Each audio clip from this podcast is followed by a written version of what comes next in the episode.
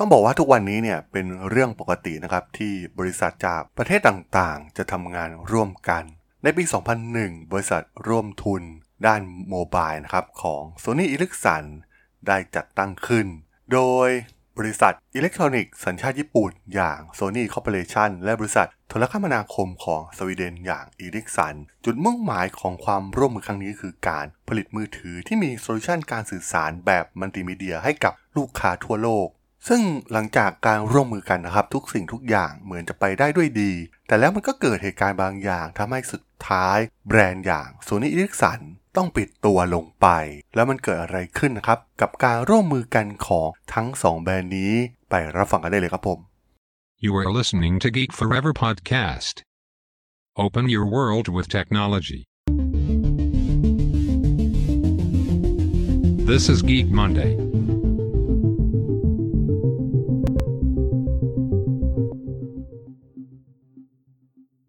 สวัสดีครับ ผมด.ดลจากด.ดล็อกนะครับ และนี่คือรายการ Geek Monday นะครับ รายการที่จะมายกตัวอย่างเคส e ั t ดี้ทางธุรกิจที่น่าสนใจนะครับสำหรับใน EP นี้ก็มาว่ากันถึงแบรนด์ยักษ์ใหญ่ในอดีตนะครับ ที่เคยร่วมมือกันระหว่าง Sony กับ Ericsson นะครับผมเองเนี่ยเป็นแฟนพันธ์แท้ของแบรนด์โซนี่เป็นอย่างมากนะครับ ซึ่งมาถึงปัจจุบันเนี่ยก็ใช้สินค้าของโซนี่หลายอย่าง แล้วมันเกิดอะไรขึ้นนะครับ ในตอนนั้นแบรนด์อย่างมือถือโซนี่อีริกสันเนี่ยการร่วมมือกันและสุดท้ายเนี่ยแบรนด์นี้ก็ได้ปิดฉากลงไป อย่างที่ตอนนี้เนี่ยเราไม่เห็นเราแทบจะไม่เห็นแบรนด์โซนี่อีริกสันในวงการมือถือแล้วนะครับ ต้องบอกว่าเป็นการร่วมมือกันของ 2 บริษัทที่ควรจะประสบความสำเร็จด้วยดีนะครับโซนี่เนี่ย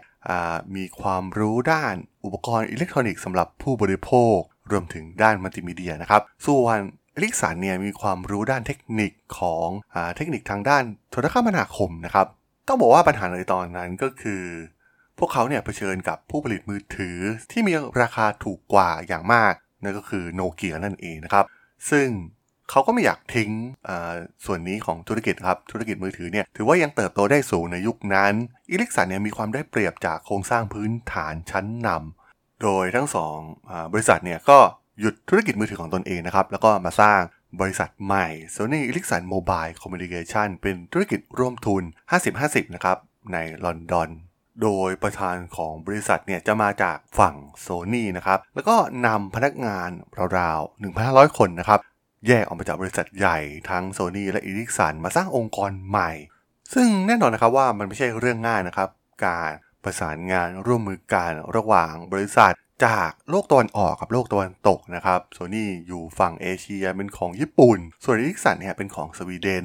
เรื่องแรกที่มีปัญหาก็คือการออกแบบนะครับนักออกแบบของโซนี่เนี่ยมีความเข้าใจที่แตกต่างกันนะครับเกี่ยวกับมุมมองและการทำงานกับนักออกแบบของริกสันตัวอย่างนะครับนักออกแบบของโซนี่เนี่ยเสนอว่ารูปทรงเพียวบางของโทรศัพท์มือถือเนี่ยดีกว่าโทรศัพท์มือถือที่เป็นรูปแบบทรงเส้นโตนะครับซึ่งทางฝั่งนักออกแบบจากโซนี่เนี่ยก็ เป็นเรื่องยากนะครับที่จะอธิบายแนวคิดนี้ให้กับนักออกแบบของเอริกสัน มันเป็นเรื่องของปรัชญาการออกแบบนะครับ ซึ่งมันเหมือนกับวัฒนธรรมฝั่งตะวันออกกับฝั่งตะวันตกที่มีปรัชญาการออกแบบที่แตกต่างกัน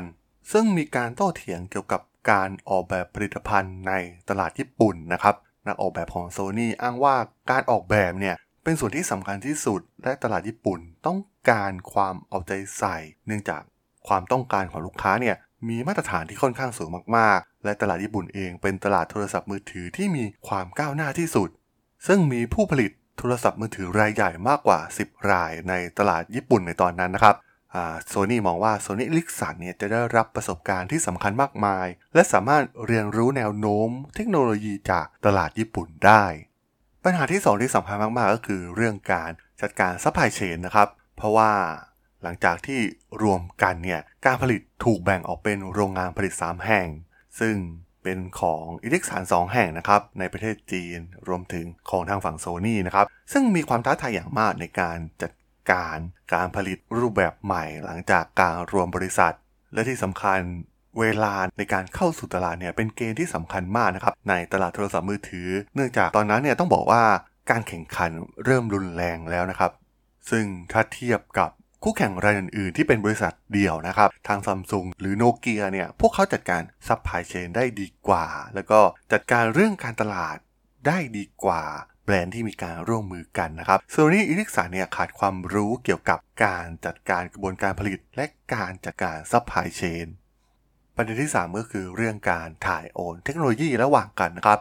โดย Sony เองเนี่ยจะสนับสนุนเทคโนโลยีหน้าจอและกล้องให้กับ Sony Ericsson ส่วนเทคโนโลยีของโทรศัพท์มือถือที่เป็นเทคโนโลยีหลักๆเนี่ยจะมาจาก Ericsson นะครับ จะใช้ Ericsson Mobile Platform ซึ่งเป็นการรวบรวมซอฟต์แวร์และชิป แต่กลายเป็นว่าเทคโนโลยีพื้นฐานอย่าง Ericsson Mobile Platform เนี่ยกลับไม่ได้อยู่รวมในข้อตกลงการร่วมทุนนะครับ ซึ่งค่าใช้จ่ายตรงนี้เนี่ยเป็นค่าใช้จ่ายที่ค่อนข้างสูงมากๆ ดังนั้น Ericsson เองเนี่ยจึงให้บริการของ Ericsson Mobile Platform หรือ EMP ซึ่งจะขายให้บริษัทร่วมทุน Sony Ericsson ในฐานะลูกค้านะครับ เช่นเดียวกับบริษัทอื่นๆ ไม่ว่าจะเป็น Siemens LG หรือ Samsung ก็ตาม ซึ่งหลังจากผลประกอบ การปีแรกออกมานะครับ มันก็เห็นผลชัดเจนนะครับ กิจการร่วมค้าของพวกเขาเนี่ยสูญเสียเงินไปกว่า 292 ล้านดอลลาร์นะครับ และไม่ได้กำไรเลยจนถึงปี 2003 Sony และ Ericsson เนี่ยก็ไม่ค่อยพอใจนะครับกับผลการดำเนินงานของการร่วมทุน อย่างไรก็ตามนะครับ พวกเขาก็ทำการเพิ่มทุน Sony Ericsson ในปี 2003 นั่นเองนะครับ ซึ่งตอนนั้นเนี่ยโทรศัพท์มือถือที่ออกแบรนด์ใหม่เป็น Sony Ericsson Walkman ทำได้ดีนะครับในตลาดในช่วงเริ่มต้น ซึ่งเราบอกว่าตอนนั้นเนี่ยผมก็ใช้นะครับตัวนี้ถือว่าค่อนข้างดีเลยนะครับ Sony Ericsson Walkman แต่อย่างไรก็ตามนะครับอย่างที่เรารู้กันเพียงไม่กี่ปีถัดมาพวกมิวสิกโฟนเหล่านี้เนี่ยก็ถูกแย่งชิงตลาดไปจากผู้ผลิตรายอื่นๆ รวมถึงสิ่งสำคัญที่สุดก็คือการเกิดขึ้นของ iPhone ในปี 2007 นั่นเอง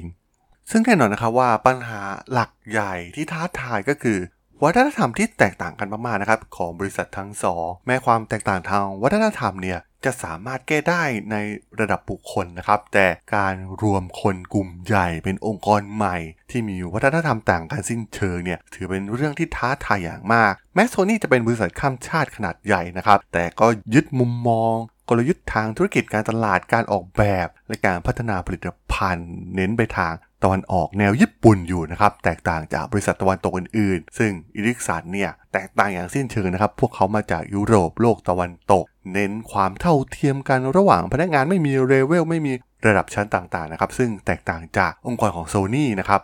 ต้องบอกว่าเป็น case study ที่น่าสนใจนะครับ การทำงานร่วมมือกัน ของบริษัทจากโลกตะวันตกกับโลกตะวันออก มันไม่ใช่เรื่องง่ายในการดำเนินการนะครับ มีปัญหาความขัดแย้งมากมายอย่างที่ได้กล่าวไปนะครับ จึงทำให้ทั้ง 2 บริษัทเนี่ยไม่สามารถบรรลุเป้าหมายที่พวกเขาต้องการร่วมกันได้ แม้ทั้ง 2 บริษัทเนี่ยจะมีส่วนผสมที่มีความน่าสนใจนะครับมีข้อดีที่แตกต่างกันไป แต่ว่าสุดท้ายแล้วเนี่ยพวกเขาก็พบกับปัญหานะครับ แม้ในช่วง 3 ปีแรกเนี่ยโทรศัพท์มือถืออย่าง Walkman จะประสบความสำเร็จอย่างมากนะครับ แต่ก็อย่างที่บอกนะครับว่าการเกิดขึ้นของ iPhone เนี่ยมันก็แทบจะทำลายล้างธุรกิจมือถือในยุคเก่าไปขนาดว่าโนเกียที่เป็นเจ้าตลาดมาอย่างยาวนาน ก็ต้องพ่ายแพ้นะครับ หลังจากการเกิดขึ้นของ iPhone ซึ่งแน่นอนว่า Sony Ericsson สุดท้ายก็ประสบความล้มเหลวนะครับ แบรนด์นี้ก็หายไปจาก ตลาดในที่สุดนะครับปิดจากความร่วมมือกันของทั้งสองไว้นั่นเองครับผมสำหรับเรื่องราวของ case Sony Ericsson นะครับใน EP นี้เนี่ยผมก็ต้องขอจบไว้เพียงเท่านี้ก่อนนะครับสำหรับเพื่อนๆที่สนใจเรื่องราวทางธุรกิจเทคโนโลยีและวิทยาศาสตร์ที่น่าสนใจที่ผมจะเล่าให้ฟังผ่านอ่าพอดแคสต์ของ Geek Forever Podcast ก็สามารถติดตามกันได้นะครับ ตอนนี้ก็มีอยู่ในแพลตฟอร์มหลักทั้ง Podbean Apple Podcast Google Podcast Spotify YouTube แล้วก็จะมีการอัปโหลดลงแพลตฟอร์ม Blockdit ในทุกๆ ตอนอยู่แล้วด้วยนะครับ ถ้าอย่างไรก็ฝากกด Follow ฝากกด Subscribe กันด้วยนะครับ แล้วก็ยังมีช่องทางหนึ่งในส่วนของ Line แอดที่แอดทาราดนนะครับ t h a r a d h o l สามารถแอดเข้ามาพูดคุยกันได้นะครับ ผมก็จะส่งสาระดีๆพอดแคสต์ดีๆ ให้ท่านเป็นประจำอยู่แล้วด้วยนะครับถ้าอย่างไรก็ฝากติดตามทางช่องทางต่างๆกันด้วยนะครับสำหรับใน EP นี้เนี่ยผมก็ต้องขอลาไปก่อนนะครับ เจอกันใหม่ใน EP หน้านะครับผม สวัสดีครับ